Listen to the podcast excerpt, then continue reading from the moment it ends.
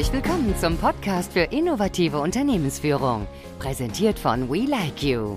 Was macht den sowohl attraktiven als auch erfolgreichen Arbeitgeber von morgen aus?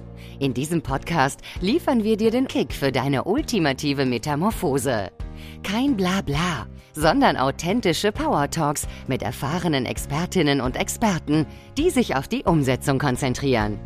Heinz-Georg Geißler und Ann-Kathrin de Moy sprechen mit Menschen, die vordenken, inspirieren und ihre Learnings mit euch teilen. Dabei bringen sie ihre eigenen Perspektiven mit ein und lassen ihre Erfahrungen aus Unternehmertum, Vertrieb und Marketing mit einfließen. Besonders spannend sind dabei die Erkenntnisse aus den Rollen der verschiedenen Generationen und die geschlechtsspezifischen Herausforderungen, die sie stellvertretend verkörpern. Viel Spaß bei deiner erfolgreichen Transformation. Ja, cool, dass du da bist. Fängt schon sehr spaßig an mit dir. Ähm, wir waren jetzt gerade, wir sind jetzt gerade schon fast in die Vorstellung gestolpert und haben gesagt, wir machen mal die Aufnahme an. Denn äh, meistens ist es so, wenn man es einmal uns erzählt, danach äh, lässt man dann die Hälfte weg, wenn man denkt, man hat es uns ja schon mal erzählt. Deswegen äh, erzähl doch mal unseren Zuhörenden, ähm, wer du bist, wo du herkommst und warum du Teil des Buches bist. Erstmal herzlichen Dank für die Einladung. Also mein Name ist Julian Lehnhardt. Ganz ursprünglich komme ich aus einem kleinen Dorf in der Nähe von Stuttgart. Habe dann die Erzieherausbildung gemacht mit 16, weil ich nicht so richtig wusste, was sonst und weil ich auch froh war, aus dem Schulsystem raus zu sein. Und ja, war auch relativ gut drin, hat mir sehr viel Spaß gemacht. Habe dann drei Jahre in Deutschland gearbeitet im Kindergarten und dachte mir dann so, hm, was jetzt? Eigentlich will ich immer noch mit Kindern arbeiten, aber auch was Neues. Und dann habe ich einfach in Google eingegeben, als jetzt hier im Ausland arbeiten.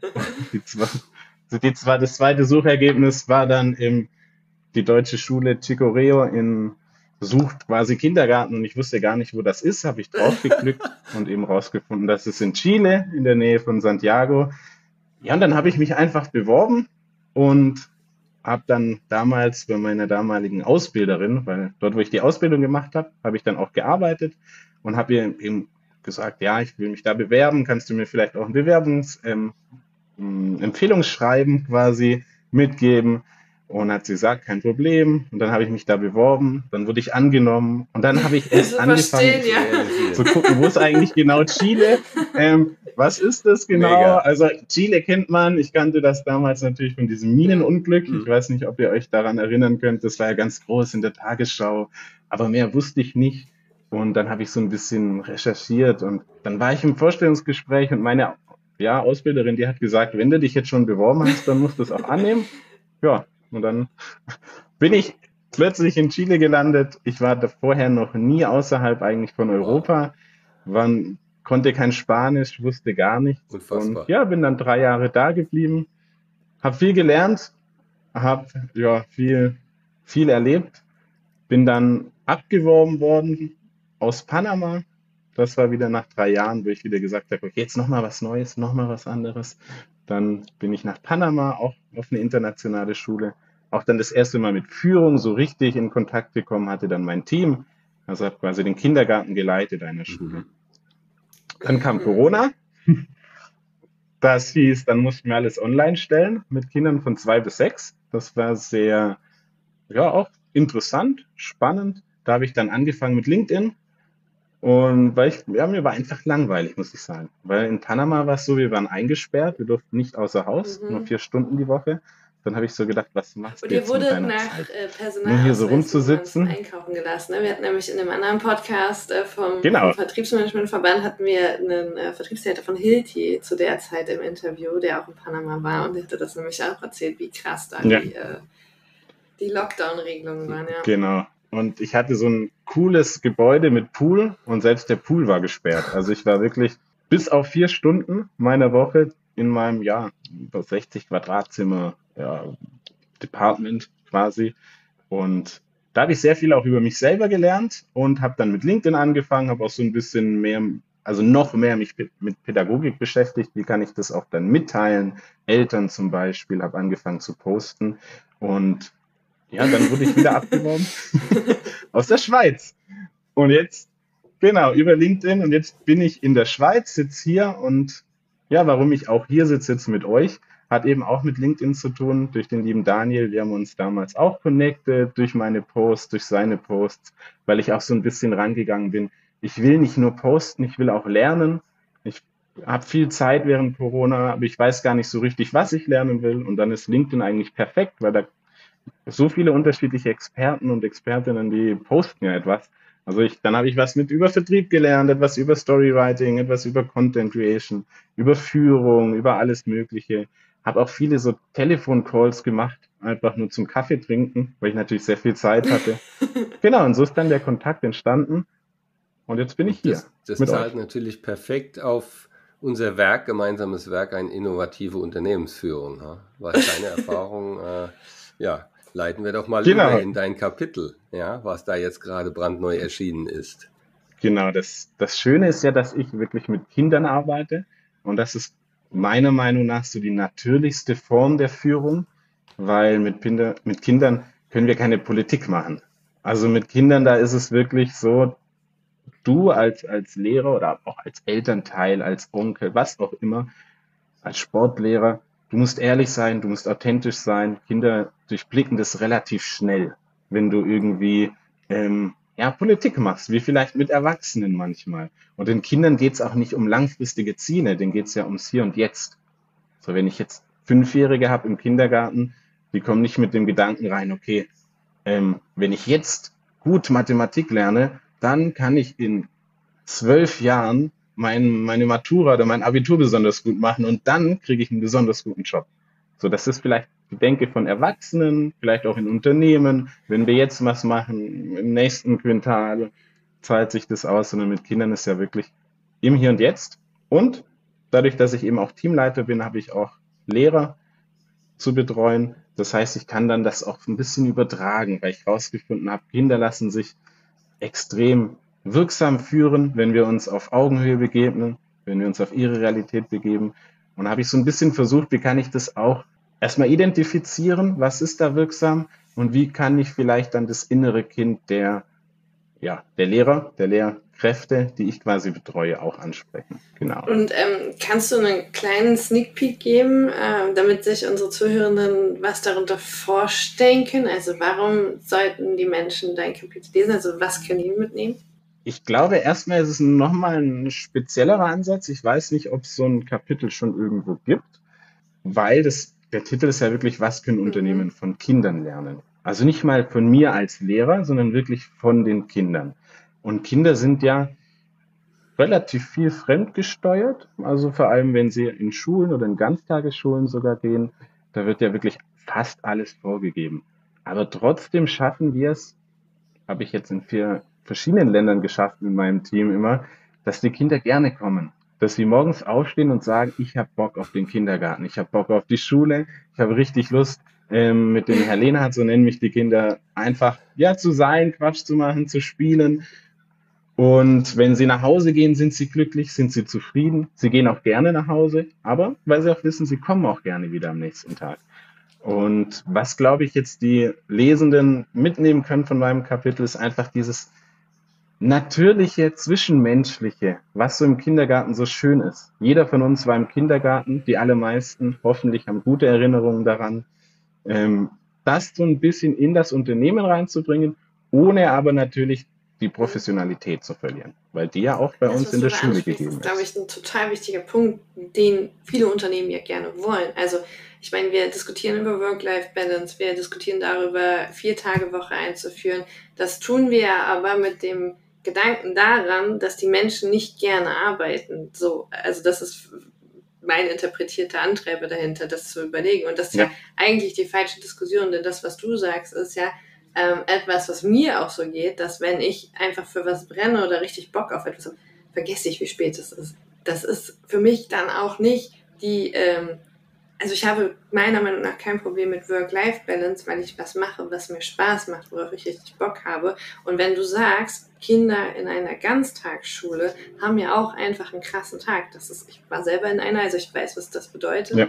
Äh, anstrengend. Ich bin um 6.30 Uhr aus dem Haus, war um 18 Uhr wieder zurück ähm, und bin auch gerne hingegangen, weil ich da eine coole Zeit hatte. Also ich habe nicht das Gefühl, ich muss dahin.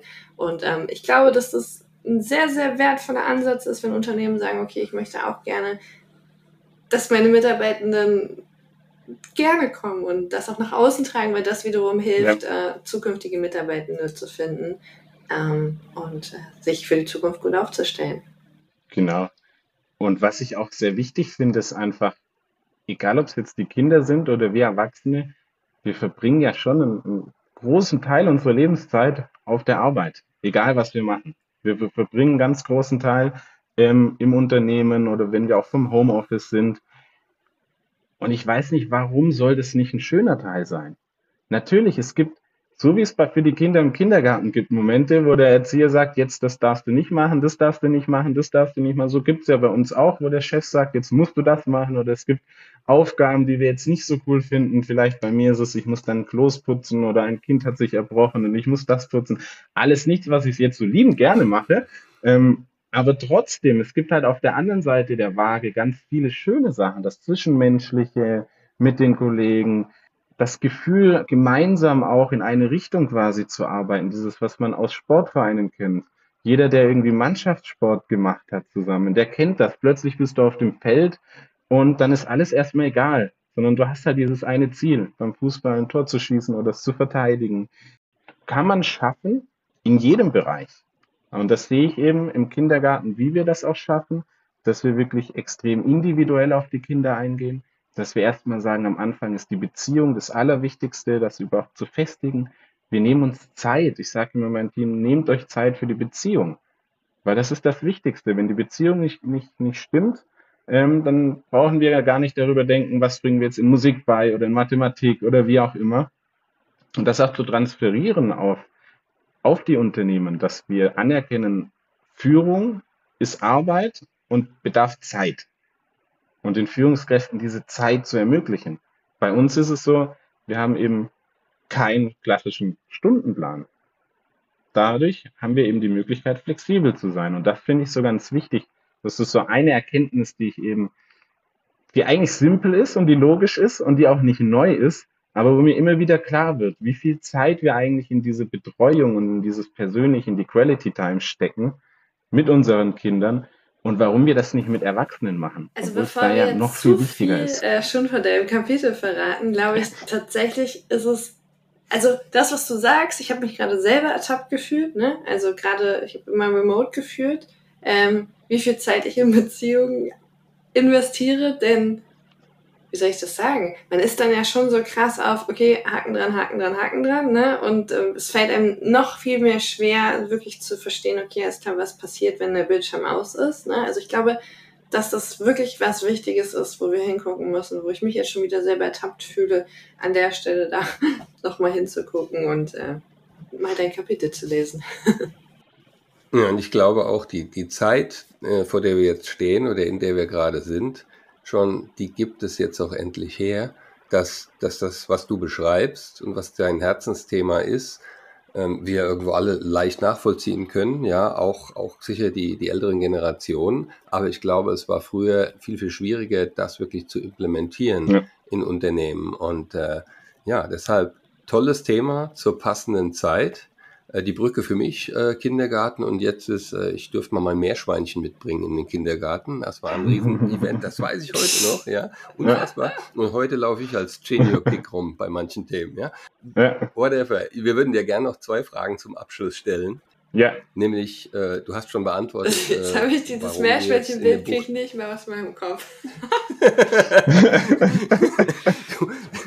Aber das sind die Dinge, das ist das, das, das macht vielleicht auch sowas, so einen Unterschied. Lasst alle mal einen ähm, Haustiertag im Unternehmen machen. Nicht nur den Bürohund, auch das Büro Meerschweinchen, Büro Vogel. Wie war das Buchschreiben, das Kapitelschreiben für dich? Würdest du es nochmal tun? Ich würde es auf jeden Fall nochmal tun. Ich fand es wirklich schwierig, muss ich sagen. Nicht, weil mir die Ideen gefehlt haben, sondern weil ich das ja, runterbrechen musste eher. So was, was kommt da jetzt rein? Was interessiert dann vielleicht auch die Zielgruppe, die Lesenden? Was ist vielleicht auch zu klar schon? Was vielleicht für mich, für mich selber noch gar nicht so klar war vor ein paar Jahren, aber vielleicht jetzt für ähm, Führungskräfte schon relativ klar ist. Das fand ich sehr herausfordernd, aber ich fand es auch wirklich gut, weil es mir nochmal auch gezeigt hat, wie viele coole Sachen wir eigentlich im Kindergarten machen. Ja. Und jetzt lernen wir, genau. lernen wir uns auch noch kennen, ja. Äh, lernen wir hier die tollen ja. Menschen kennen, die dahinter stehen, hinter den Kapiteln, finde ich ganz toll. Genau. Und äh, wer bekommt dein erstes Werk? Handsigniert natürlich. Ist es äh, jemand äh, vom Staat in der Schweiz oder? Nee, das ist ein, tatsächlich ein Kumpel von mir. Also wir kennen uns auch schon 15, 16 Jahre. Mittlerweile auch in der Schweiz, auch Führungskraft, noch ein paar Etagen höher als ich. Und mit dem habe ich tatsächlich oft auch gesprochen über das Thema, während ich das Buch geschrieben habe, um auch dann so ein bisschen seinen Blickwinkel noch zu erfahren. Wie ist auch so die Realität dann nochmal in den Unternehmen? Da bin ich ja dann doch ein bisschen auch weit weg. Aber genau, er kriegt so das erste Buch, weil er mir da sehr geholfen hat und auch immer hilft. Also das ist, wir sind so ein bisschen nicht nur Kumpels, sondern wir rufen uns auch mal an, wenn wir Herausforderungen haben und sehr fragen so nach der zweiten Meinung. Genau. Gut. Dann die Frage, äh, ja. du hast ja schon gesagt, du bist auf LinkedIn, das heißt, alle äh, Zuhörenden, die äh, noch weitere Fragen nach dem Lesen des Kapitels haben, können sich bei dir bestimmt melden, oder? Vorher auch bestimmt. Genau. Vorher auch. Verkaufen, immer, immer gerne melden. Genau. Genau. Am besten, am besten einfach ein Foto schicken, wo ihr das Buch in der Hand habt. Ähm, dann werde ich die Anfrage also auch schneller beantworten. Foto mit dem, mit dem Haustier. Aber mit dem Haustier bitte noch besser, genau. Nein, gerne mir schreiben, aber auch Verständnis haben. LinkedIn ist mein Hobby, ist kein Teil meiner Arbeit und da gucke ich schon regelmäßig rein, aber hat jetzt keine Priorität, aber sehr gerne im Anfang nachfragen. Oder wenn ihr auch einfach gerne mal einen Kaffee trinken wollt, da bin ich auch sehr offen für. Mache ich gerne. Kaffee trinken ist super und neue Leute kennenlernen. Das sind so zwei meiner Hobbys Sehr am gut. besten verbunden. Herzlichen Dank, Julian, dass du bei uns warst und ich hoffe, wir sehen uns irgendwann demnächst mal live. Alles Gute. Ja, danke auch euch und ich hoffe, wir sehen uns auch dann mit mehr Spaß. Ciao.